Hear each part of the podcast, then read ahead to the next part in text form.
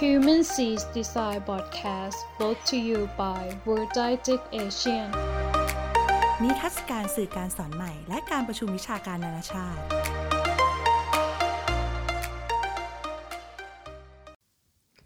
สวัสดีครับ ยินดีต้อนรับสู่ Human C Design Podcast อีกครั้งนะครับ คุณอยู่กับสกลธีรวรัญยูนะครับ วันนี้เป็นวันอังคารที่ 28 มกราคมนะครับ กศ 2020 นะครับวันนี้ก็จะมารีวิวหนังสือชื่อว่า Design Thinking in the Classroom นะครับ Easy to use teaching to to foster creativity encourage innovation and uh, unleash potential in every student นะครับก็คือเป็นหนังสือที่เกี่ยวกับเรื่องของ Design Thinking เนี่ยที่ใช้ในห้องเรียนนะครับ แล้วก็เขาก็บอกว่ามันใช้งานง่าย แล้วก็มีสำหรับเป็นเครื่องมือในการสอนทำให้เกิดความคิดสร้างสรรค์นะครับ แล้วก็ทำให้เกิดนวัตกรรม นะครับสำหรับเด็กๆทุกคนนะครับหนังสือเล่มนี้เนี่ยเขียนโดยครูชื่อว่าเดวิดลีนะฮะซึ่งเป็นผู้ประสานงานกับโครงการ KR Collab นะครับของโรงเรียนนาชาติเกาหลีนะครับ แล้วก็สอนโดยใช้ Design Thinking นะฮะเขาจริงๆเนี่ยเขาได้อิทธิพลมาจากทาง IDEO ด้วยนะฮะเพราะ IDEO เนี่ยเคยเปิดฝึกอบรมเรื่องของ Design Thinking ให้กับครูมาก่อนนะครับ ปัจจุบันเนี่ยเดวิด ได้สอนที่โรงเรียนสิงคโปร์อเมริกันนะฮะในประเทศสิงคโปร์นะครับแล้วก็สาเหตุที่ผมอยากเอาหนังสือเล่มนี้มารีวิวเนี่ยเนื่องจากว่าผมก็แปลกใจว่าเออเด็กๆเนี่ยก็สามารถใช้ Design Thinking ได้เหมือนกับผู้ใหญ่หรือเปล่านะครับแล้วมันมีความแตกต่างจาก Design Thinking ทั่วๆไปยังไงนะครับ ผู้เขียนเนี่ยได้สัมภาษณ์ผู้ปกครองที่เป็นซีอีโอของบริษัทชื่อ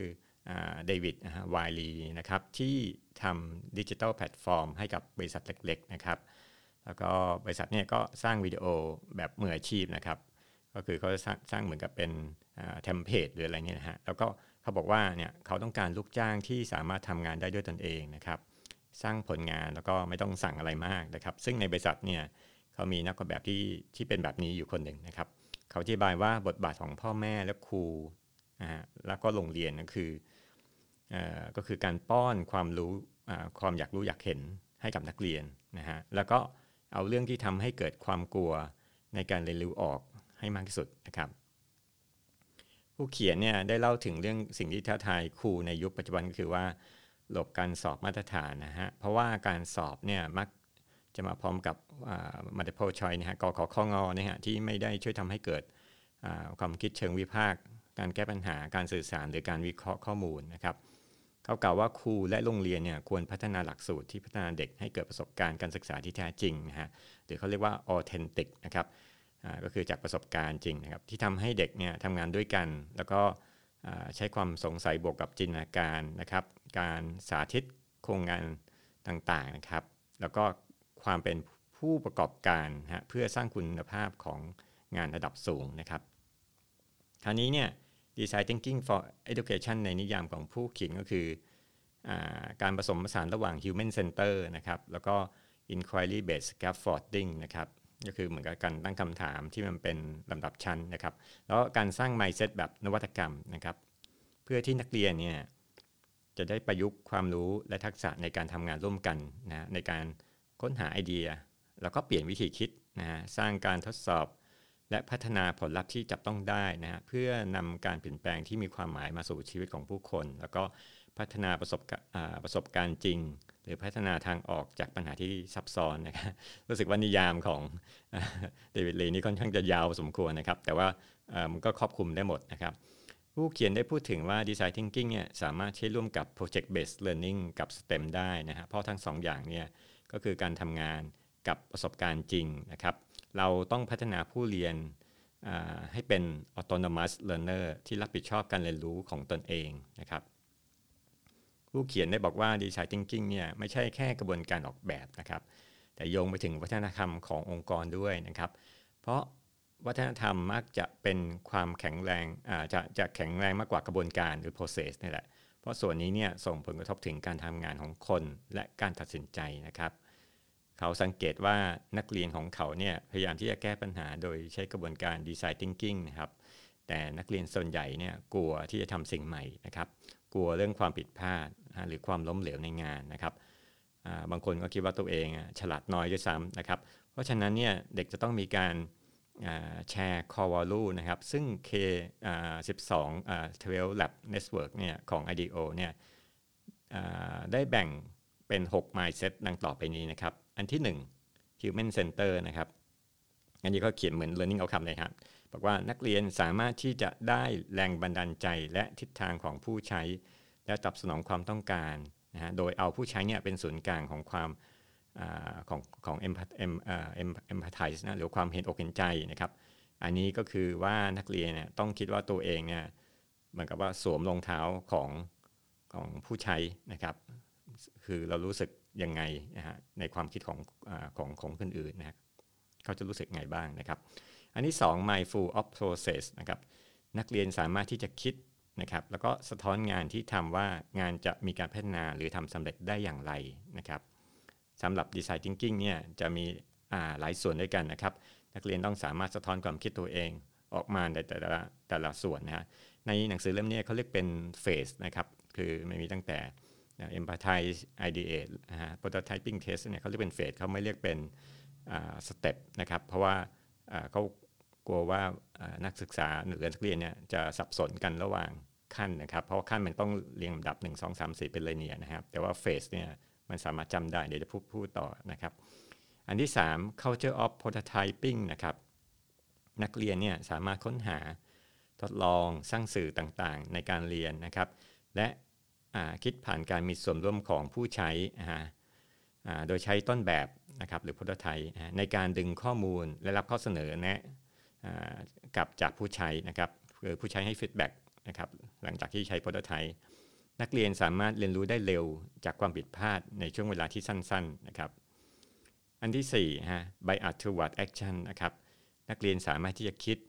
และเรียนด้วยการกระทำอย่างรวดเร็วนะฮะ พอๆกับการตัดสินใจนะครับในส่วนนี้เนี่ยสำคัญมากนะครับ เพราะในช่วงของเอมพัตไทเนี่ยนักเรียนต้องไปสัมภาษณ์ แล้วก็เข้าถึงผู้อื่นนะครับแล้วก็เขาต้องแบบไม่กลัวนะแล้วผมสังเกตได้แรกๆเนี่ยบางคนอาจจะกลัวว่ากลัวว่าจะไปสัมภาษณ์คนอื่น จะทำตัวยังไงนะฮะอันนี้ต้องกล้าๆนะครับ อันที่ 5 show don't tell นะครับนักเรียนควรที่จะสื่อสารนะครับแล้วก็แลกเปลี่ยนไอเดียให้เห็นภาพที่มีความกระจ่างนะครับ เข้าใจง่ายและช่วย ในการตัดสินใจนะครับ นักเรียนต้องสื่อสารผ่านการวาดภาพ การทำต้นแบบหรือการนำเสนอแบบดิจิทัลต่างๆนะครับ เช่น powerpoint หรืออะไรเนี่ยฮะนักเรียนต้องมีใจกว้างโดยการรับฟังการวิพากษ์จากผู้อื่นนะครับ มีความยับยั้งในการโต้ตอบจะทำให้เกิดนวัตกรรมการเรียนรู้และการพัฒนางานนะครับ อันที่ 6 radical collaboration นะครับ นักเรียนสามารถทำงานร่วมกับผู้อื่นนะครับ สร้างเพื่อนร่วมงานที่มีความหลากหลายในสาขานะครับเท่าๆกับการพัฒนาไอเดียที่เป็นนวัตกรรมนะแล้วก็ทางออกนะครับ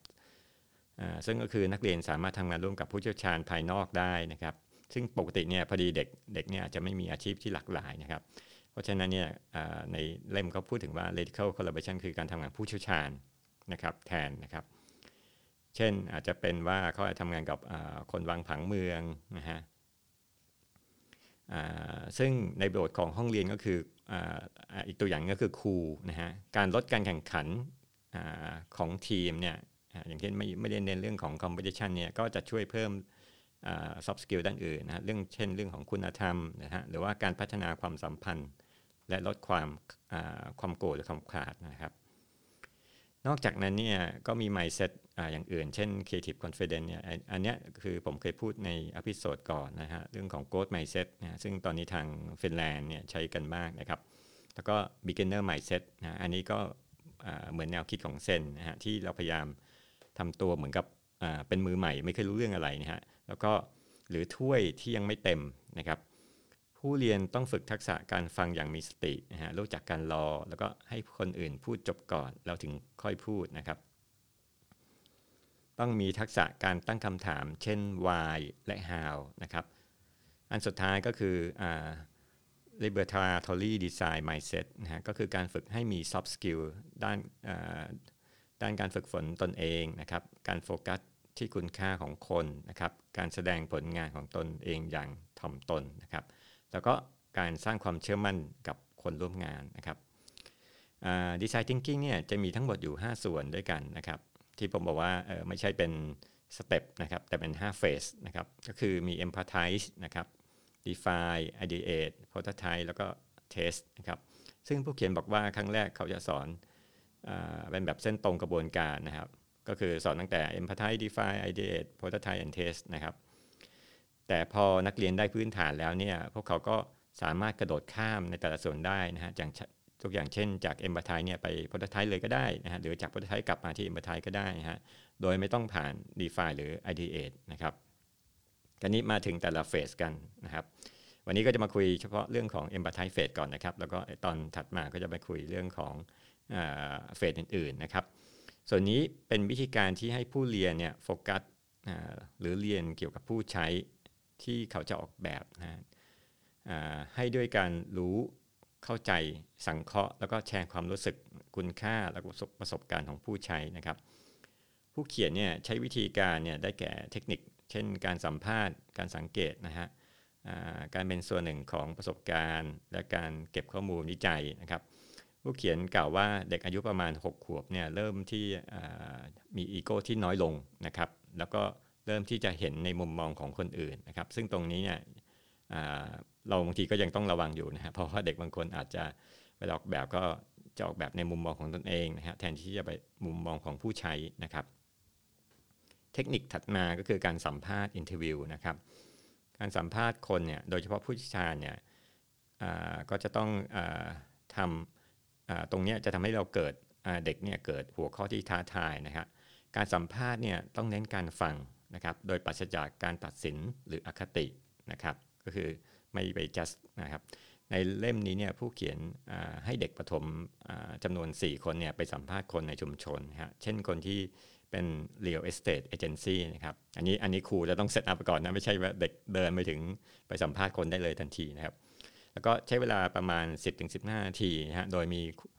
ครูเนี่ยตั้งคำถามไว้นะครับประมาณ 10 ข้อนะฮะคำถามเนี่ยก็จะเป็นส่วนผสมกันระหว่างคำถามที่กว้างเจาะจงนะครับ ในคำถามเนี่ยก็จะมีวาอยู่ด้วยนะครับ เพื่อหาพฤติกรรมของผู้ใช้หรือวิธีคิดนะครับ นอกจากนี้เนี่ยยังมีการสัมภาษณ์โดย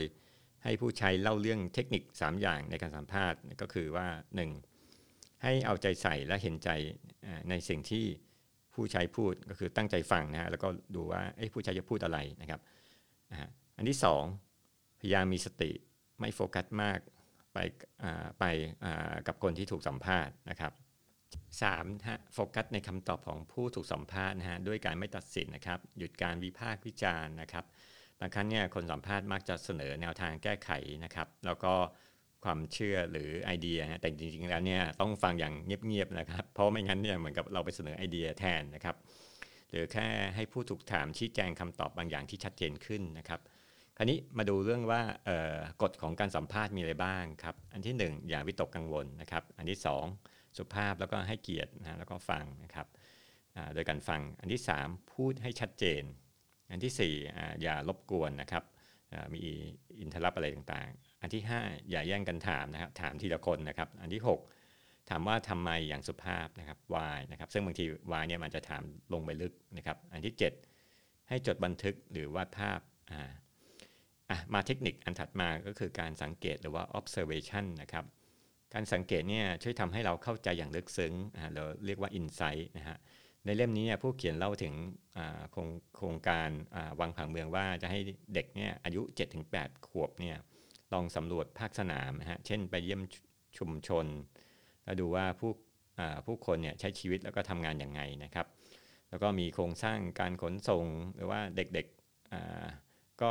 เวลาเขาไปเยี่ยมเนี่ยเขาก็จะจดลงบนกระดาษนะฮะเพื่อปรับปรุงคุณภาพชีวิตของผู้อยู่อาศัยนะครับ เด็กๆเนี่ยจะต้องทำตัวเหมือนกับนักสืบนะครับ โดยมีเครื่องมืออย่าง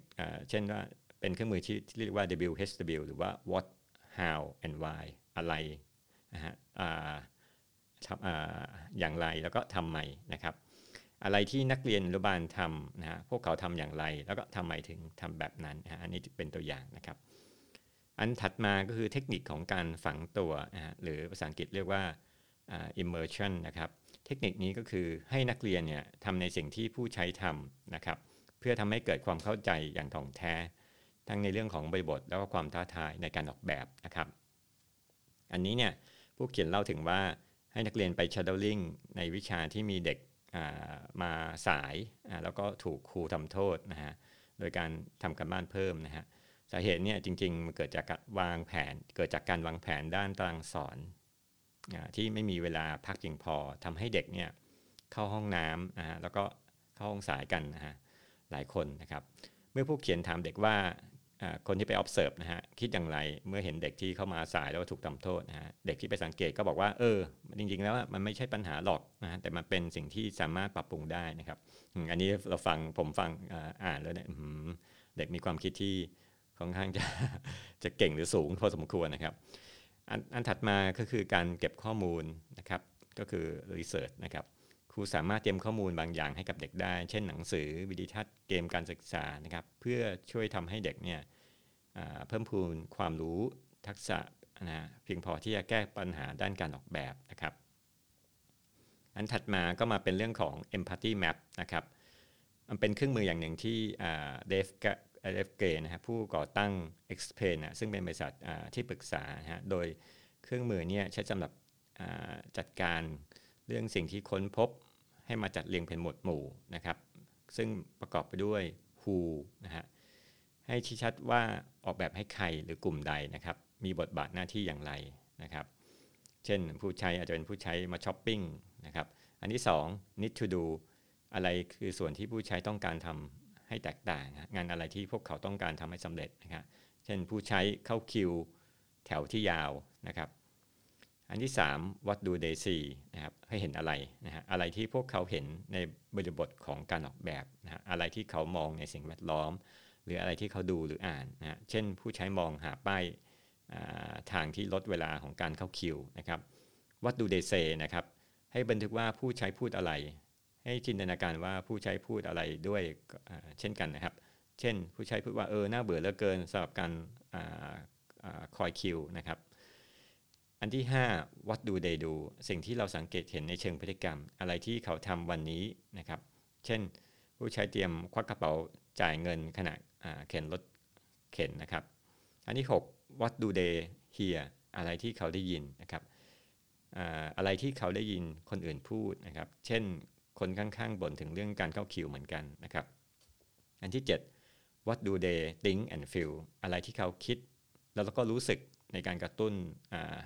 พฤติกรรมของเขานะครับ ตรงนี้จะมีส่วน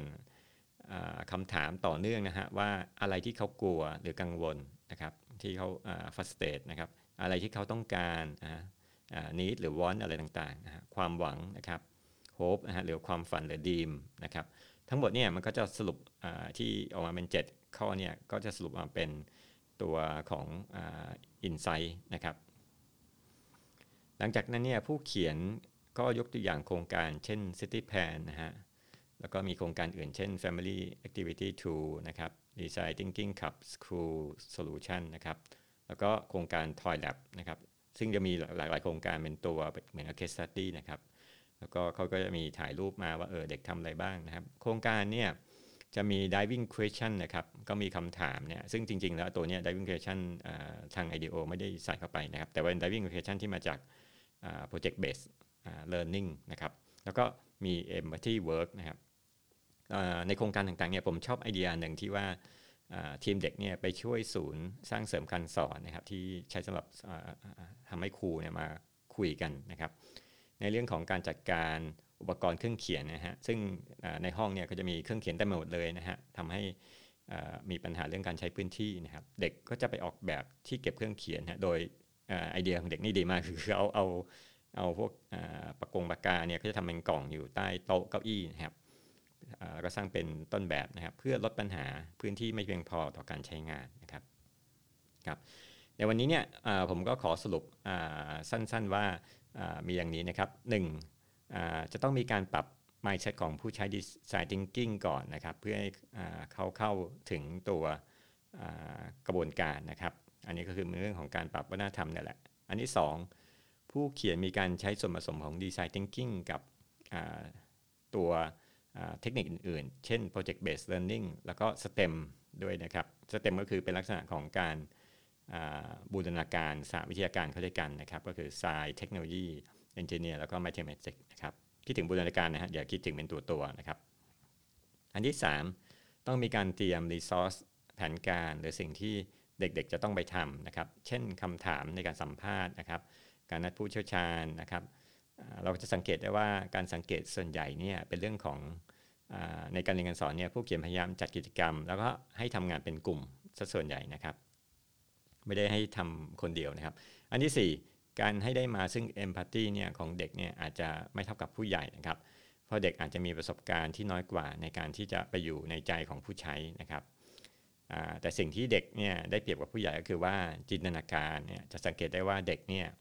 จะไม่ค่อยกลัวความผิดพลาดที่ตัวเองคิดมากนักนะครับ บางทีก็ดีไซน์เออก็ดีไซน์ไปเลยนะครับ ไม่ใช่เอ๊ะมันดีไซน์แล้วจะผิดหรือเปล่านะครับ ครับตอนต่อไปเนี่ยเราก็จะมาพูดถึงเฟสอื่นๆนะฮะรวมถึงเรื่องของ pedagogy หรือเทคนิคการสอนด้วยนะครับ คอยติดตามตอนอพิโซดถัดไปนะครับ สวัสดีครับ